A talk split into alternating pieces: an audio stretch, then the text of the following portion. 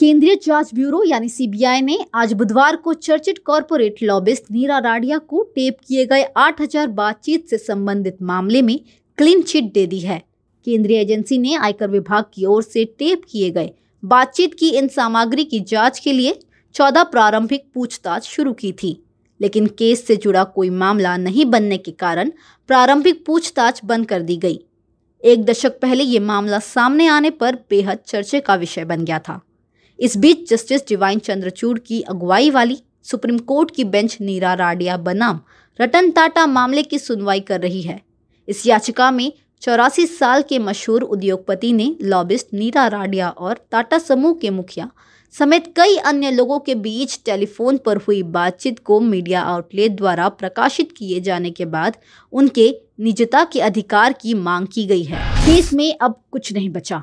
मामले में पेश होने वाले वकीलों में हैं सिद्धार्थ लूथरा एएसजी ऐश्वर्या भाटी और प्रशांत भूषण। ये लोग इसमें शामिल हैं। सुनवाई के दौरान एएसजी ऐश्वर्या भाटी ने कहा कि निजता के अधिकार का फैसला आने के बाद अब कुछ भी नहीं बचा है, जबकि मामले में पहले भी सीबीआई जाँच करने का आदेश दिया गया था। याचिकाकर्ता के वकील प्रशांत भूषण ने हालाँकि बेंच को बताया कि वह कई अन्य केसों में व्यस्त हैं और चाहते हैं कि इस मामले पर बहस हो, जिससे पीठ ने मामले को पारित कर दिया है। देश की बेहद चर्चित और 12 साल पुराने नीरा राडिया टेप विवाद में सीबीआई ने नीरा राडिया और कई अन्य को क्लीन चिट दे दी है। मामले पर सुनवाई के दौरान सुप्रीम कोर्ट ने कहा कि इस केस में सीबीआई ने 14 प्रारंभिक जाँच की, लेकिन जाँच में कोई अपराध का केस नहीं आ पाया है। 2011 में दायर की गई थी याचिका।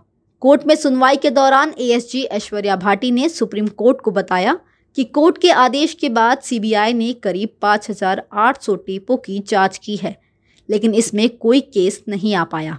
उन्होंने आगे कहा कि इसके बाद सिलकवर में ये रिपोर्ट दाखिल की गई। वैसे भी निजता के अधिकार को लेकर सुप्रीम कोर्ट का फैसला आ चुका है।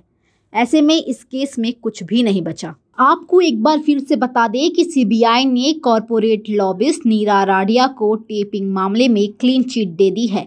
सीबीआई के अधिवक्ता ने सुप्रीम कोर्ट को सूचित किया है कि पूर्व कॉरपोरेट लॉबिस्ट नीरा राडिया के खिलाफ उनके राजनेताओं, वकील, पत्रकारों और उद्योगपतियों के बीच हुई बातचीत की टेप की सामग्री की जाँच में उसे कोई आपत्तिजनक बात नहीं मिली है। केंद्रीय एजेंसी ने आयकर विभाग की ओर से टेप किए गए बातचीत की इन सामग्री की जाँच के लिए चौदह प्रारंभिक पूछताछ शुरू की थी।